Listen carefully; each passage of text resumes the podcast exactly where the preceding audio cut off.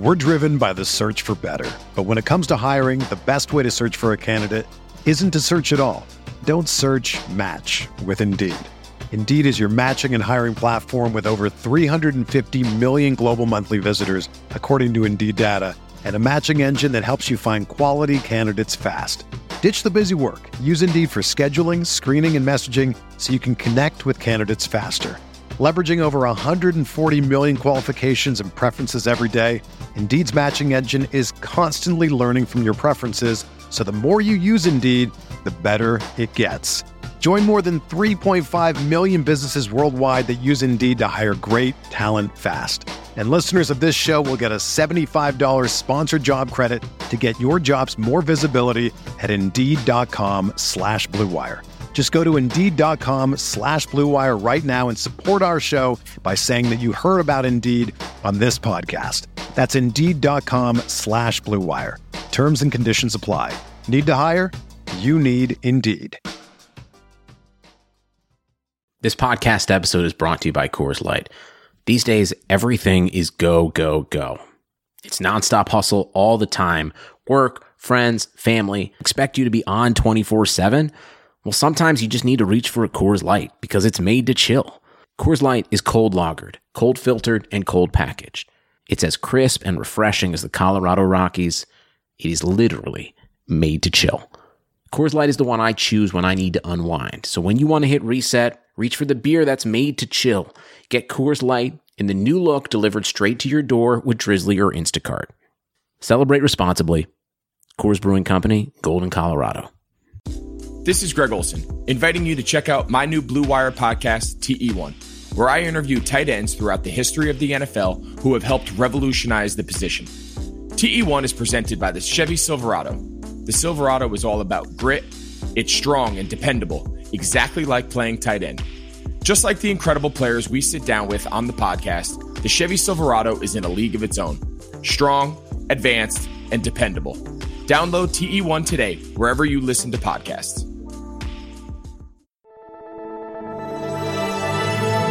Blue Wire.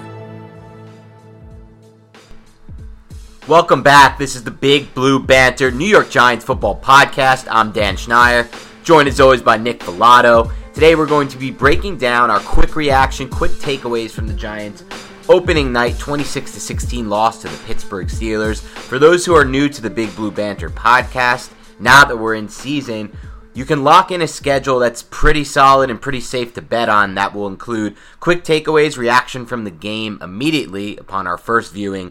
That will also include probably a little rerun of some of the game on broadcast. Both me and Nick have at this point rerun most of the plays on broadcast angle. That'll come right after the game, uh, night of the game, and then later in the week, once the All 22 comes out, which has been you know a process these days with NFL Game Pass. It seems like they're They've been extending that into maybe Tuesday night, sometimes Wednesday even. We'll get some time to dive into the All 22, and then we'll give you another show midweek, uh, All 22 key takeaways, things to focus on based on what we saw in the film. And then we'll be looking to also add some new podcasts this year, potentially some previews with other podcasters from the same network on Blue Wire who are covering teams of the uh, teams the Giants will be facing in season. We have something coming this week for the matchup with the Bears, but for now, let's dive into the Giants' opening loss against the Pittsburgh Steelers. What would you like to open the show with, Nick? What stands out to you? Something you want to talk about first? I think it's just the uniqueness of this coaching staff and kind of the way they were able to come up with a game plan that was able to at least have the Giants play well within the well into the fourth quarter in this matchup. Yeah, I think that's for me. If I was looking just the thirty thousand foot view, what stood out to me, it's the intensity that the team played with overall. It's the tackling that improved. It's the special teams that once again continues to improve. And it was a different feel and different energy, I thought. Even though they lost the game, even though, you know, at some point in this game it felt like the Steelers gained control, mostly because the offense kind of adjusted and Ben Roethlisberger really made some excellent second half adjustments to beat what the Giants were doing, which was a lot of man coverage. Yeah, the Steelers definitely had a game plan to defeat that man coverage by aligning their wide receivers to where the inside receiver was releasing vertical to create traffic for the outside receiver's cornerback. Kind of created a pick and a rub, and that really gave a lot of free releases to the Steelers wide receivers running in space horizontally. And we saw that with Diontae Johnson a bunch of times throughout the game. It was a really good adjustment by Mike Tomlin and that coaching staff. And just going back to that, I mean, again, it's not something I want to pinpoint zero in on and blame the Giants for because you look at this matchup and the Steelers have a really talented wide receiver corps with Juju now fully healthy. Chase Claypool clearly making quick transitions in the NFL, and Diontae Johnson really stepping up. And you look at that, and you have a veteran quarterback in Ben Roethlisberger who's been there. He's been in Randy Fichtner's system. He's been in the NFL. He made the necessary halftime adjustments to beat what the Giants were showing. The Giants really only had one thing they could do on the defense side of the ball. Given their personnel right now, this is still a year away. Let's be honest. They lost their first round cornerback who they were counting on. They lost another cornerback in the a third round, former third rounder who opted out. They still are a little bit farther away, I think, with the one on one pass rushers, the guys who can generate one on one. And so, really, it's a defense that still needs work from just a talent standpoint. So, I'm not surprised that a quarterback like Ben Roethlisberger could adjust and beat them at half. They had a lot of those back shoulder fades you saw in the second half. And, like you said, just creating separation against the Giants, who were really using a lot of heavy man. But I'm okay the Giants used heavy man because I think if the Giants had gone to zone in that second half, it would have looked even worse. I think right now the Giants aren't a secondary that can afford to play a lot of zone because I think there will be a lot of communication breakdowns, like we saw last season with James Bettcher's defense. I think overall they'll have a better shot in man. But this is going to happen against teams with personnel like the Steelers at the receiver position and a veteran quarterback like Ben Roethlisberger, who came into his own on that two minute drill and then kind of never looked back from there. But overall, I felt confident coming away in the sense that the Giants played a lot harder than I felt like they played. There was more energy than I felt like there really was during these opening games of the Pat Shurmur era, and even of the Ben McAdoo era. You kind of saw some lull, lolly, lollygagging around, a little lulls in the games where they fell behind early in the season, week one, week two of those Shurmur and McAdoo seasons. I didn't feel that way tonight. I didn't think that was why they lost this game. Well, the Giants looked really tough, really energetic out there, flying around. Blake Martinez showed excellent pursuit to the ball. So did guys like Lorenzo Carter, Leonard Williams. They were kind of all over the place. And just talking to touch on that Giants defensive front, I mean, you have players like Lorenzo Carter, Dexter Lawrence, Leonard Williams. They all looked really good in this matchup. Lorenzo Carter doesn't seem like that was a mirage, that off-season training camp, whatever you really want to call it, where he was dominating in that blue and white scrimmage because he looked good out there. He was getting around the edge a little bit as a pass rusher, getting some pressures on Ben Roethlisberger, but against the run, there were a couple plays where the Steelers tried pulling the play side guard in the center, and he stood up at the point of attack. One of them, he stood stood up at the point of attack, did not get bullied, and was able to set the edge. On another one, he was able to avoid the pulling play side guard, kind of dip his inside shoulder around him, and then tackle James Conner in the backfield. It was one of James Conner's last plays. So when I look at all those things, it really gives me uh, a lot of encouragement about this defensive front, something we've been really high on, but in terms of the pass rush, that's something that we kind of question. Will they be able to get some pressure? They were able to, I would say, adequately in this game, at least pressure Ben Roethlisberger at some points of the game, but then it ended up getting away from them when the game script ended up getting away from them. Yeah, I was less concerned with the pass rush. I don't think that was the key culprit for kind of the Steelers finding a groove in the passing game. And again, let's be no, absolutely not. It was all quick passes, right. and the Giants were also trying to dial up five-man pressure packages, which left them also somewhat vulnerable. They they're just not good enough man coverage on the back end. That's really what it is for me. I mean, the Giants are going to be a team. They're they didn't hide or disguise what Patrick Graham has done in the past with Miami, something you detailed in length and we went over on our Patrick Graham podcast earlier this offseason, and what we saw tonight and what we're going to expect he's going forward. And that's a lot of man coverage, no matter what the game situation is, and a lot of blitzing a lot more blitzing. I mean, they tried the zero blitz in the red zone and it cost them. That's okay. I like the idea. Try a zero blitz. You can mix it in. It's a gamble worth taking when your back end secondary consists of the players that are currently in the Giants' back end secondary. And really, when they got burned this game in the passing game, it was more on the coverage to me, I thought, than the pass rushers. I thought did an excellent job. Dexter Lawrence got in there. Uh, obviously, the Leonard Williams sack, he got some pressures in there. Everyone really played well. Lorenzo Carter more in the first half, but still an excellent first half. And overall, I mean, the Steelers only threw for 208 yards passing. It's not like they lit up the Giants secondary. You know, this was a lot of quick stuff, a lot of just beating man coverage. And that's going to happen when you got Yiadom out there, when you got Ballentine out there. You don't have the personnel right now I don't think, to match up with a Chase Claypool, a Diontae Johnson, and a Juju Smith Schuster against a veteran quarterback. It's just not there, but that's okay. I think that what they did in the run game was really good on the defensive side of the ball. I know it ended up being the Steelers ended up racking up 141 yards on on I believe it was 30 rushing attempts.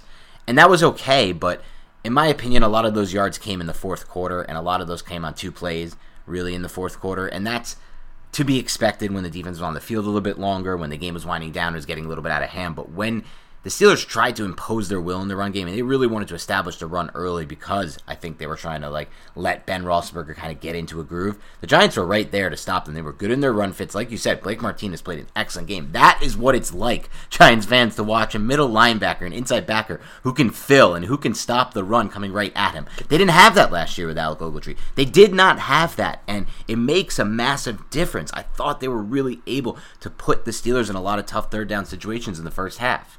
Yeah, they can. He can fill. He can scrape. Him and James Bradberry really proving their worth in that game. Bradberry had that really nice contested catch situation. I know he was beat on the one touchdown play to Juju Smith-Schuster, but that was another rub route in man coverage that kind of had the other Giants cornerback kind of just bump Bradberry just slightly to where it hindered his ability to get after Juju.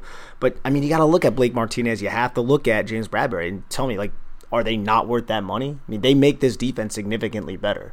Yeah, those are two excellent signings that both made big plays tonight. And uh, specifically, obviously, Bradberry made the big play you referenced, and I liked. And I thought overall, with the exception of the Juju play, which wasn't his fault. I mean, he's on an island there. Juju made a really, really nice, had a really, really nice release there, and also sold the route really nicely because that's exactly what he had been running down there in red zone over and over, and then runs a different. Like, I can't blame Bradberry on that. I'm not going to blame Bradberry on that. But really, for me, the breath of fresh air was just watching an inside backer who could actually aid the talent that they put together on the interior defensive line to create a run defense that was good for most of the game. I mean, if you really look at this game, you look at the total yardage, you look at the third down efficiency where both teams were dead even on third downs, on third down percentage it came down to missed opportunities. It came down to capitalizing on opportunities. The Giants had a turnover in the red zone with the Daniel Jones interception, and they had a red zone first and goal from the three, where instead of doing what I will always preach to do from this point on, which is I'm a big believer. I'm not I don't love running the ball. You guys know that who listen to this podcast, but I'm a big believer when you're first and goal from the four or under,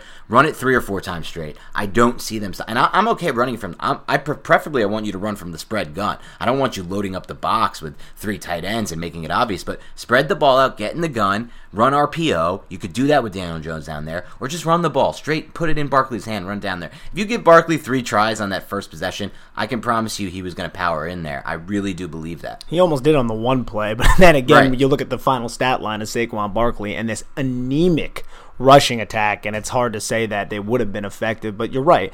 You would like to see them give it to their star player there. But I mean, we can get into this offensive line, Dan. This is it's just 2019 reminiscent kind. I mean, I really like what Andrew Thomas was able to do, but that interior interior offensive line when you look at both guards who did not play all that well just from right. the broad I mean, we had to dive into the all 22, so let me preface that. And then you look at Nick Gates who found himself on his ass way too often. Cam Fleming was definitely seemed like a liability. Granted, he had a really really tough matchup with TJ Watt out there.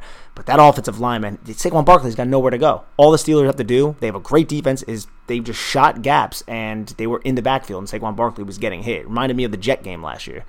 Yeah, I think you're spot on with that. We're gonna have the Giants are gonna have to take a serious look at this tape and decide if this Nick Gates experiment is worth furthering. I mean, maybe Spencer Pulley's not healthy enough to make that even a choice right now. Maybe they want to give him a longer leash. Both I would understand, but what we saw from Nick Gates tonight was not good. This experiment got off to a very, very poor start. There were, I mean, you, you, showed me the play earlier that I put on Twitter where he just got completely turned around. That wasn't the only play where we saw that. I mean, it was over and over with Gates. He just, this was something you mentioned this offseason, all offseason. No one, everybody poo pooed it. Like, it's going to be okay. It's fine. This guy's looked good. He trained hard in the offseason in Vegas with his boys.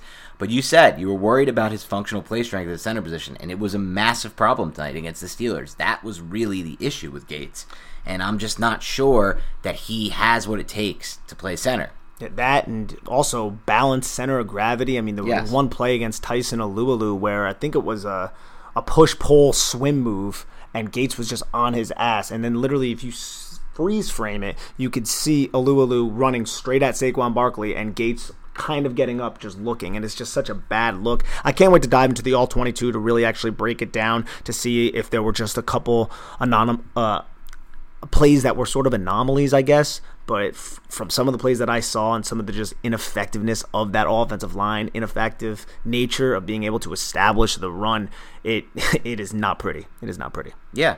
And when you think about that, I mean, you could focus and harp on the bad, and the bad is some, you know, you you have to at least acknowledge that this offensive line really struggled when it came to the run game. This is, or I mean, John Ledyard said on Twitter, John Ledyard, not even affiliated with the Giants, just a draft guy that we actually had on the show this offseason breakdown draft. He said he's not sure in his all of his years of, of, of covering the NFL and watching the NFL, he's ever seen a worse run blocking single game in the history of the NFL than what the Giants put together on tape.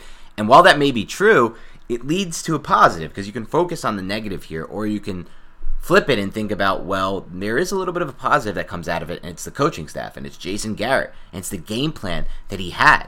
Did he continue to run the ball at this? Yes, there were some first and 10 runs and second and long runs that I would have traded out, but there weren't many. I, I, complained about the ones that they did because I just thought it made no sense at any point to run on first and 10 or second and long in this game. It just presented zero value the way that they were blocking the run game. And they finally went away from it once they kind of figured that out. But his idea to kind of let Jones do what Jones does best spread it out, go empty often, and utilize him in the quick passing game where he's at his best and he's at his most accurate. It was excellent. I mean, that combined with the tempo that he used, which a lot of good teams do, and it's a Belichick way, it's a New England Patriots way. I think Joe Judge kind of had his say on this because I remember from the blue white scrimmage, Joe Judge talking to either Jones or um, it was either Jones or Garrett when they kind of mic'd him up, and he was like, we got X amount of play. I think he said we got 59 plays. We got X amount of plays in that half. That was great. I think Joe Judge has made it sh- stress the importance of getting plays in tempo on offense. And I love to see Garrett come out with that. And he had some really interesting plays in there too as well. That double screen to Barkley, that was an awesome play. We didn't see that last year from Shurmur. We didn't see that, you know, in previous years from Ben McAdoo. So I really actually thought Jason Garrett, if we're looking for positives, Jason Garrett has to come away with one. And I, and I, and I, we won't get into this yet, just yet, but I think the same can kind of be relayed for Daniel Jones, who was really put at a massive disadvantage with a run game that was going backwards, literally, quite literally, 16 carries for five yards for Saquon Barkley, and really no ability to do anything but the passing game, which eventually the Steelers were able to, you know, create some big plays off. That T.J. Watt interception was just because they knew they were going pass quick passing game, but with the setup he had I thought he played excellent, and I really came away from this kind of optimistic about what the Jason Garrett era could be from a play calling standpoint. I like how Garrett utilized heavy personnel in an up tempo manner as well. And I know you've asked in previous podcasts, Dan, how will the Giants get Kaden Smith snaps? How will he end up seeing the field? Well, Giants were using 12, 13 personnel groups as a base, and then they would spread them out as five wide. Like tight ends like Kaden Smith and Engram, they have the athletic capability to spread out, run routes, and possibly create some separation while not being total liabilities blocking on the edge. But then again, it was really rough for Engram on all fronts in this game. He was a liability as a blocker on several different occasions. He was abused there. He had a bad drop, had that OPI. It was apparent that Garrett wanted to get Engram involved, but it just was not happening. The interception to Watt, the Giants were attempting to get the ball to Engram on a short little button hook, and Watt, credit to him, I think it was a pass rush, and he saw Daniel Jones, and this is on Daniel Jones, kind of eye Evan Engram, and then he starts rearing back, and then Watts just reads his eyes, baits him, and then jumps to make that really yes. good interception. That's just an excellent play by Watt to be honest. I mean, I really did like the use of personnel, the early quick game, the backside screenplay that you referenced on the second and 17 to Barkley. I mean, there were definitely aspects of this offense to like from a play calling, passing game perspective, especially when you consider the defense the Giants were facing and the fact that this offensive line was truly offensive. Still, it can't get anything going on the ground, which is a major concern. Garrett showed some balls, I will say, some cojones with some play action, short yardage, third and fourth down play calls. One was the play action drag to Toilolo with no Evan Engram on the field, which was obviously by design to sell the Steelers that the Giants were going to run the football. I mean, I like that. It just wasn't enough to overcome this defense, but Garrett showed a few interesting wrinkles that would be maximized if this damn team could establish any sort of rushing attack. Obviously, in the negative column, the run game, but I don't want to ju- run and ju- uh, you know rush conclusion just yet because it is the Steelers' front. It is I a new offensive line. It is a new system as well. Yeah. So yeah. But I do think there are some concerns with the sense that they were running a lot of outside zone, which is kind of new to this offense. I guess with just the personnel that they ran last year was mostly inside zone. And when you're running outside zone and Evan Engram is required to make these blocks, it's t- it's a tough ask because he's on the field for obvious reasons. He's your number one tight end. You're hoping to have you can't really just use him situationally. But I don't know if this is if that's the right blocking scheme for him. I don't know if if you can really afford to have him on the field. If he's gonna, you know, he he missed blocks today. He dropped catches. He had overall probably his worst game that I've seen from a while while fully healthy, I would say, from Evan Engram. So I'm not sure. They didn't do as much pin pull as as we thought. They didn't do, you know, they tried to do some of those those power pull plays, but it, just wasn't there for them. It's also difficult when the team is shooting the gaps Sure. like they were. They Yeah. were they were so on their cues and their run fits. The Steelers And that's the thing with this. so good at the offense, point of attack. That's how, why I kind of feel like the Giants here match the Steelers in third down efficiency, almost match them in yards. You know, they move the ball somewhat consistently, consistently in this game.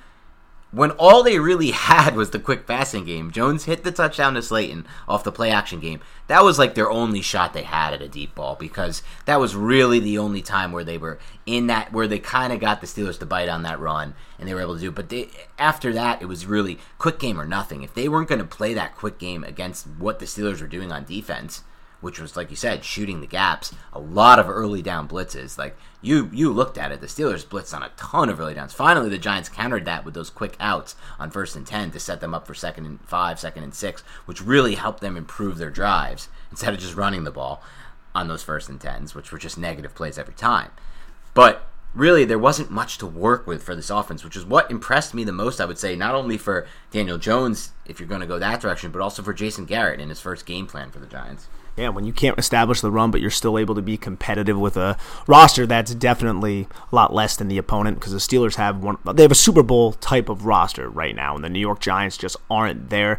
But another issue when it comes to protections was pass protection in the sense of the running backs. Saquon Barkley had a couple mistakes. I saw him a few times in this game. I want to dive into the all 22 again. Saw him a few times pick up a couple blitzes in the A gaps, and I was like, that was really good blitz pickup. There were a couple plays where he whiffed or he did not read it correctly. Wayne Gallman did the same thing, and then Cam Fleming got basically schemed a two on one, and he had his back turned because he tried blocking the guy going outside, thinking the running back was coming to help him, but Gallman did not help him, and it resulted in Daniel Jones just getting obliterated.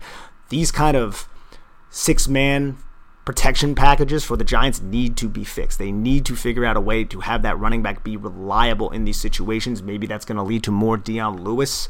In uh, more Dion Lewis being on the field, that could be something that happens if Saquon Barkley continues to struggle. But we we can't have Daniel Jones just getting murdered back there. Yeah, you're right, and that's something they're gonna have to figure out as the season goes on, and it's gonna be based on what do they have the right personnel. There's options, like you mentioned. I mean, there might be a change at center. This is an experiment with Gates. There might be a change at right tackle. I know some fans have already started to ask me, is it time for Matt Peart? And when you watch Andrew Thomas have a really good opening game like this, you start to. I understand where those ideas and those thoughts come from. You're like, look, Thomas was able to do it. Why, you know, Matt Peart might be able to just come right out there and be better than we think early on. It's possible. I get it, but you can't you know, give up on the fact or just give up on the idea that Fleming had a much better training camp than Peart. There's a reason Fleming's starting. He knows the system, he has experience with it, and he had a really good camp. And yes, he had a bad first game with the Giants, at least from what we think on the broadcast angle. Again, we don't know that until we watch the All 22. He's also going up against T.J. Watt, and T.J. Watt's you can argue top what seven pass rusher Easily. in the National Football League. That's a tough spot to be in for sure. And Fleming did struggle in pass protection, but we've seen worse as Giants fans. I, I'm not really quite there yet that Peart should see the game. You got to give Fleming a little bit longer of a leash for all the reasons that you just said. Yep, I agree with you. We'll have to see though because I think that I don't think Joe Judge is the type of coach that's gonna that's gonna just stay with what he came out in week one. I think he's the type of coach that's literally not going to care about the name on your back of your jersey. If you're not playing well, he's going to try different players out, and he doesn't care who makes what money, who was drafted where, who was brought in and promised to do anything. Because I know Fleming signed here with a larger because he thought saw opportunity, but that's not a guarantee that he has a, that he's going to have this spot for long. And I think the same goes for everyone on that offensive line, the way they're playing. I mean, obviously the options at guard are a little bit more limited. I don't think they're going to make a move at either of those spots. Lemieux, you just hope that the pro- they're may, may make progress as they get more comfortable, acclimated with the system, and don't again don't have to face the Steelers front every week. This is not the matchup for them every week. It's not going to get too much better next week with the Bears. But having said that, there's a lot of scuttlebutt, a lot of uh, chatter on Twitter about how this Bears defense has kind of been underperforming with a lot of talent. So I'll be interested to see that matchup. But again, I think that this will be an evolving situation on the line. I don't think it's a lock that what we have now is going to be the final starting lineup, uh, or at least midway through the season, week 10, week 11, this will be the exact five.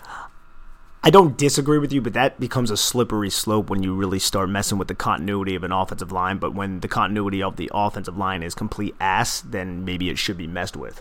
But yeah. y- you want these offensive linemen to be cohesive with each other. You want them to really gain experience with each other. I mean, the byproduct of not having a preseason is some of these units that are really predicated on communication and experience working with each other are not going to necessarily have that. And that could be one reason why the Giants' offensive line struggled. Along with the fact that they were playing the Pittsburgh Steelers, a really good defensive front.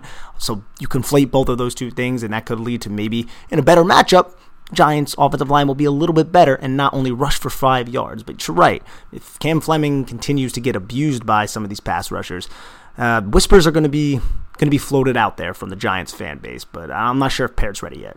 Yeah, we'll, we'll have to see. That's a work in progress. A, a little positive, negative. I thought on, on on another player who stood out to me, Jabril Peppers. Both positive and negative. Positive for me was I really like him in the return game. I really like having him as a punt return. I think it's worth the injury risk to have him out there. He added juice to the return game every single time he touched the ball.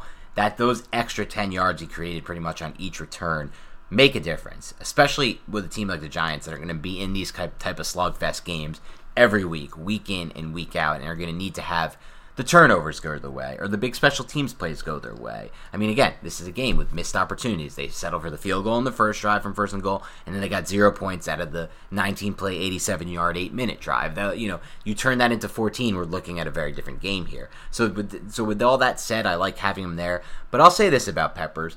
I have higher expectations for where he should be at right now as a defensive player. I thought there was one play that really stood out to me. It was when he later on in the game the, the Steelers ran that uh, trap outside. Tra- I think it was like a trap outside run from the gun um, late in the game, but at a really crucial time where the Giants needed to stop. It was second and long, and he's supposed to fill there. He's the only one to fill there in that alley, and he misses it. He misses the tackle and turns into a big first down, 12 yard game for the Steelers. It really kind of iced the game, I thought, for the Giants. They needed to stop there to put him in third and long, and that would have given him a shot to really get back into the game. I think, I believe at the time the Steelers had 19 points. It might have been 19 10. They were just outside field goal range, right on the border. Could have changed some things there. And I just think, again, on that play, it's it's one play, but the play with Ebron, not great in coverage there. You know, gives up a big play there on a key third down. And it's not that really he's standing out for too many of these bad plays outside of those. It's that he's not making enough good plays right now for me.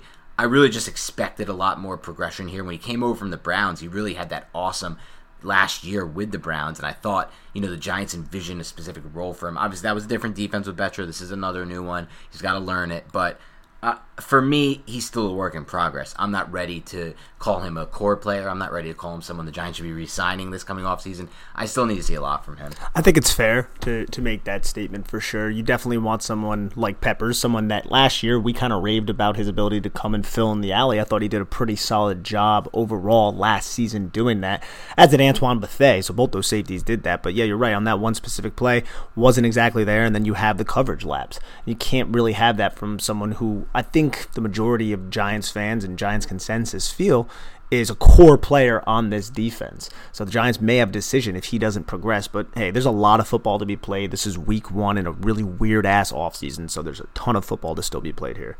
What do you think from our boy Darnay Holmes? I kind of liked what I saw. I thought he had a really nice playing coverage early in the game. I think he had a really nice blitz on a third down.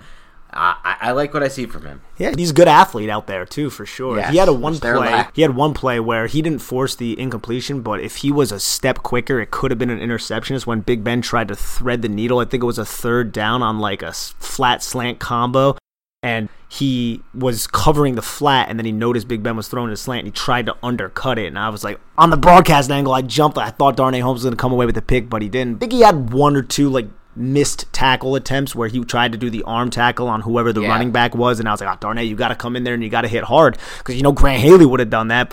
But now Holmes is uh, in coverage. He seemed like he was pretty solid, to be honest. But again, got to get to that all 22 for sure. Yep, no doubt about it. All right, let's take a quick break to hear a word from our sponsors. Then we're going to jump back into it with our overall evaluation of Daniel Jones in this game couple other standout players, including Darius Slayton, who's quickly emerging as not only a draft steal for the Giants, but also potentially a star number one receiver, and more.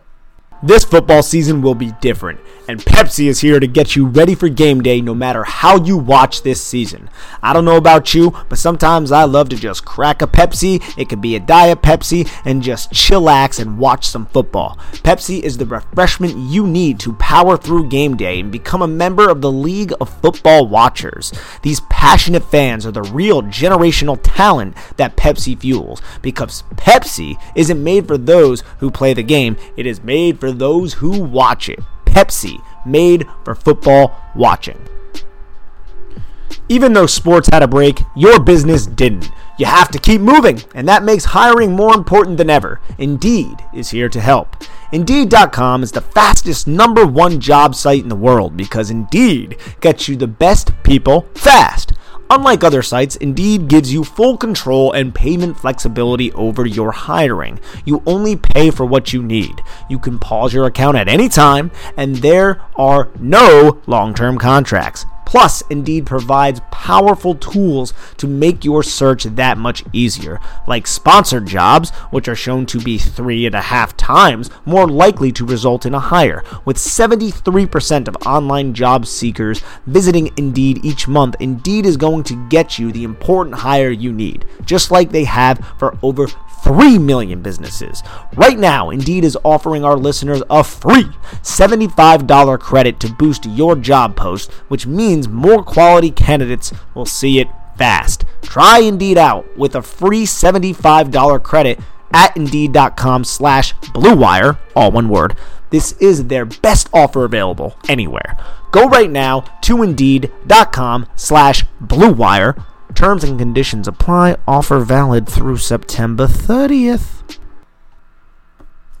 All right, before we dive into Daniel Jones, and again, we'll probably save most of our Jones valuation for the All 22. We've always been big believers on this podcast that the only way to really judge a quarterback is by seeing what he sees from the All 22 angle. But I do want to give one shout out that we didn't mention yet, and that's Darius Slayton, because Darius Slayton at this point, the first touchdown, obviously great route, great separation, great catch holding onto the ball with a late hit. But the deep curl right to get out of the end zone on third and 14 in the beginning of the second half. You know, just his ability to get open and make catches and make plays for this football team. It's awesome to see. I mean, Field Yates tweeted out Darius Slayton now has 10 receiving touchdowns since week 5 of last season, more than anyone else in the NFL, any position. He's a legitimate playmaking difference maker for this offense. And in a game where the Giants really didn't get breaks, again, didn't capitalize on the first red zone, that could have been an extra four points. Didn't capitalize on their second on the long red zone trip, that could have been an extra seven points. The fumble that James Bradberry forced, awesome hustle play, but not a lot of fumble luck for the Giants there. The Steelers re-recover that fumble. So in a game where breaks didn't go their way, having a guy like this can really change the complexion of a game, and he's just a playmaker. That's what he is. Like I just said, I mean, it's an awesome stat. 10 touchdowns since week five of last season, the most of any player in the NFL. It's just awesome stuff with Slayton. Really bright future there. For sure. And when it comes to Daniel Jones, you know he trusts him. And the offense, both Shurmur and Jason Garrett are designing plays for him to score touchdowns because he's excellent as a deep receiving threat. On the touchdown catch that he had, that was designed on that deep post to isolate him with an inside breaking route, a deep post against that cornerback. And the safety did exactly what Garrett wanted him to do. They high load him, and the safety bit underneath on the Evan Engram drag route. It was kind of more of a horizontal cross. It was ran at a depth that forced, I believe it was Minkah Fitzpatrick who was playing safety, to come down on Evan Engram and not worry about what was going on behind him, which allowed the open post behind the ass of Minkah Fitzpatrick, which resulted in six, which was also a beautiful throw from Daniel Jones. But Darius Slayton, this is his game right here. He's that big play type of receiver for this offense. And if he keeps developing, he's going to be much more than that. And on that play, I mean, that's a glimpse. If Giants fans, if you just want a glimpse of what Jason Garrett picturesque offense, what he wants it to be, it's that. It's He wants more consistency in the run game so he can open up those plays for Daniel Jones, those play action shots like that. And that should be open all year from them, those deep posts, if the offense is operating at a high level and functioning in the run game. And that's going to take time, but if they can get to the level and with this group up front where they do have a functioning run game, they're going to be a much better offense than even what they showed tonight, where they had to kind of revert to this quick passing game all game. Yes, Daniel Jones showed last year with Pat Shurmur that he does operate at a high and efficient level in the quick passing game, and he showed it tonight against a really good defense when you factor that in.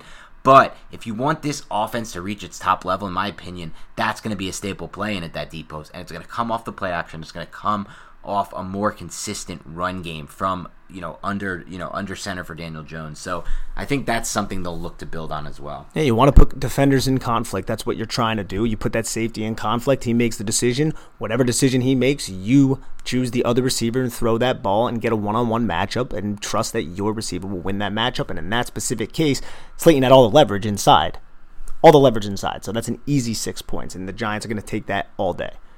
Okay, Nick, let's save most of it for the all 22 because again we need it to make a true evaluation but what are your thoughts on daniel jones because i asked this because i know after tonight i'm pretty sure tomorrow on the timeline there's going to be a lot of hate for daniel jones and a lot of blame for him uh, when it comes to this loss do you feel like that's warranted not necessarily, man. I mean, this is a new offense for Daniel Jones, but he showed a lot of similarities to his 2019 self, I guess you could say. He made some big clutch throws, some very impressive throws, and although he did not have any rushing attack whatsoever, and he had some plays that really kind of made you feel confident that he was your starting quarterback. However, he had those two costly turnovers and he still holds on to the football too long. It's kind of the same issues that he had last year, but he was also a little bit better in zone coverage, it seemed like, just from the broadcast angle. So there's progress there. I think his internal clock still needs to get better.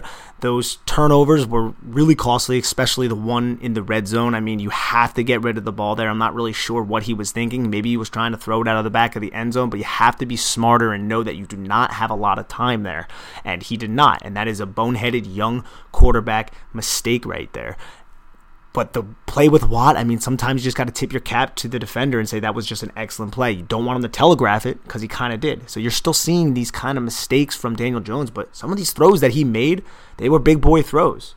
He had that 41 yard touchdown to Slayton. He had the vertical pass up the numbers to Evan Engram, where, yes, there was a slight push off by Engram, but that was still a well placed ball. He had the third and 14 play where he threw that deep curl while he was in his own end zone to Darius Slayton to convert moved the chains, had the first and 10 drag to Slayton where he had to be patient because Olusegun Adeniyi was crawling at him like a zombie on the ground and he just kind of floated backwards and just waited as long as he could, didn't allow the pressure to necessarily get to him, and then finally released the ball before he takes a huge hit. He had the first and 10 from the far hash to throw. With about five minutes left in the fourth quarter, too, to CJ Board that had really, really good velocity to also help move the chain. So he had a lot of good throws here, but there were still those mistakes that you're going going to need to clean up. These are things that happen with young quarterbacks, but I'm not ready to let Daniel Jones go by any means. I know I've seen a couple people on Twitter just loving to trash him, but people are going to trash this kid no matter what, especially when he makes some boneheaded mistakes, and he definitely made a few in this game.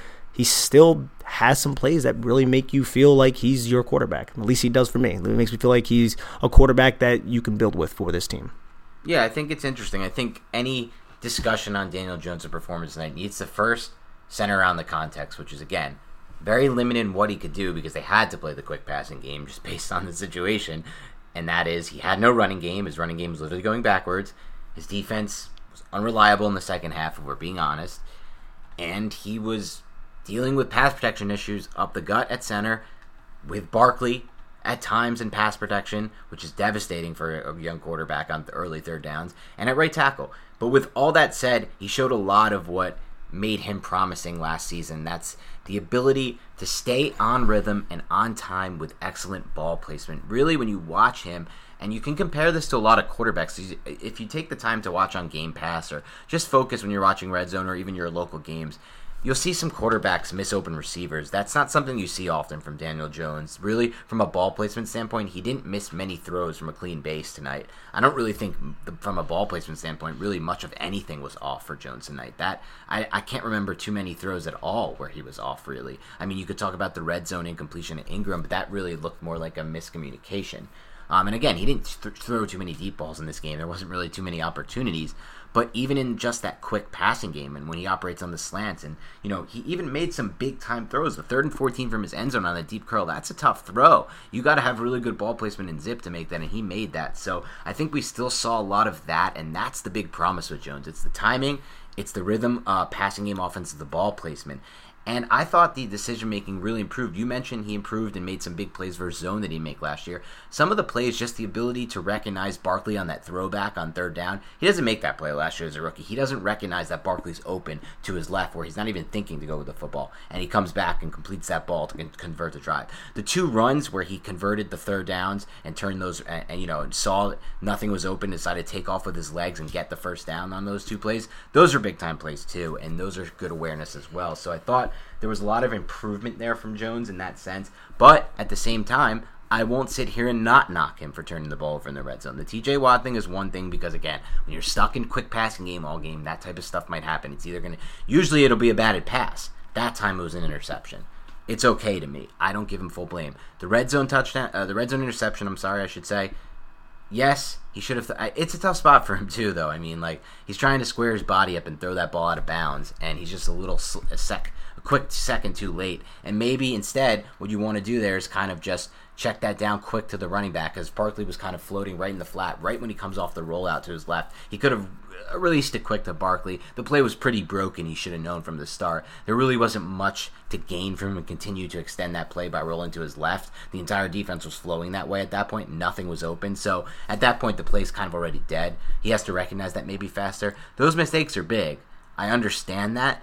But for me, they don't outweigh the positives against this defense. And I think those are easier to clean up than just simple miscommun I'm sorry, not miscommunication, misconnections due to bad ball placement. And I've seen that from a lot of young quarterbacks, and I don't see it as much from Jones. And I think that to me is probably what stands out as the most promising thing for uh, a promising prospect of Jones moving forward. Also, when you take into account the lack of rushing attack, the Steelers' defense being a top three defense, and the truncated offseason and the third offense in as many years, there's a lot of factors that kind of do pile up against Daniel Jones. And I'm not trying to just be an apologist for the kid because he did make those mistakes, and hopefully he'll learn from those mistakes. But it's a tough spot to be in for sure on Monday Night Football. And he was able to at least have this team be competitive through most of this game. And it's also, like we said before, a testament to this coaching staff. Yeah, no, no doubt about it. Again, I was pretty impressed with the coaching staff from the variety in personnel packages from Garrett. Used different groupings 11, 12, 13, motion, things like that, that really stood out to me in this game and made me feel like they had a specific game plan to attack a defense like the Steelers. And it was up tempo too. Heavy personnel with up tempo. You love yep. to see that. And you could do that with Evan Engram and Kaden Smith, man. That's and the I great thing about them to that. come back this next week against the Bears is something similar. I really do. Especially today's NFL now with taking out the the concerns with crowd noise and things of that nature. They can really do a lot at the line of scrimmage even in road games. I also wonder how much of the uh, heavy personnel was also adju- an adjustment because Golden Tate wasn't there. Would we have seen more 11 personnel if Golden Tate was healthy? I guess maybe we'll see that next week. Yep. All right, guys, we will speak to you soon again. We will come back with the all 22 breakdown of the Giants' first game against the Steelers. Probably also be diving into a preview of this Bears game. The Giants need to get back on track this week with the win against the Bears. I think the Bears are a very beatable team. They made a really nice comeback to beat a Lions team that's really just in full disaster mode right now, Matt Patricia. But I think it'll be a winnable game. We'll have to see, but we won't really know how we feel about this Giants loss until we dive into all 22. So stay tuned to the Big Blue Banter podcast. We'll speak to you sometime later this week. And do us a favor, if you haven't already, subscribe, rate, download on iTunes, and follow us on Instagram at NY Big Blue Banter. Until then, talk to you soon and go Giants. The wait is finally over. Football is back. You might not be at a game this year, but you can still be in on the action at BetOnline. BetOnline is going the extra mile to make sure you can get in on every possible chance to win this season. From game spreads and totals to team, player, and coaching props, BetOnline gives you more options to wager than anywhere else. You can get in on their season opening bonuses today and start off wagering on wins, divisions, and championship futures all day, every day. Head to BetOnline today and take advantage of all the great sign-up bonuses. Don't forget to use promo code BLUEWIRE, all one word, at betonline.ag. That's BLUEWIRE, all one word. Bet online, your online sportsbook experts. Mother's Day is almost here, and you can get her the most beautiful time tested gift around a watch she can wear every day from Movement. Whether your mom is into classic dress watches, rare and refined ceramics, or tried and true bestsellers, Movement has something she'll love. And right now, everything at Movement is up to 50% off site wide during their Mother's Day sale. A watch is a gift that celebrates all the time you spent with mom, and a Movement watch is even more than that. Movement uses industry leading materials for their fresh modern watch designs, from technically complex ceramics to vintage inspired style, all for an incredible value your wrist and wallet will both love. And with one size fits all convenience and fast free shipping and returns, it's a stress free shopping experience. Save big on the best Mother's Day gift ever with Movement.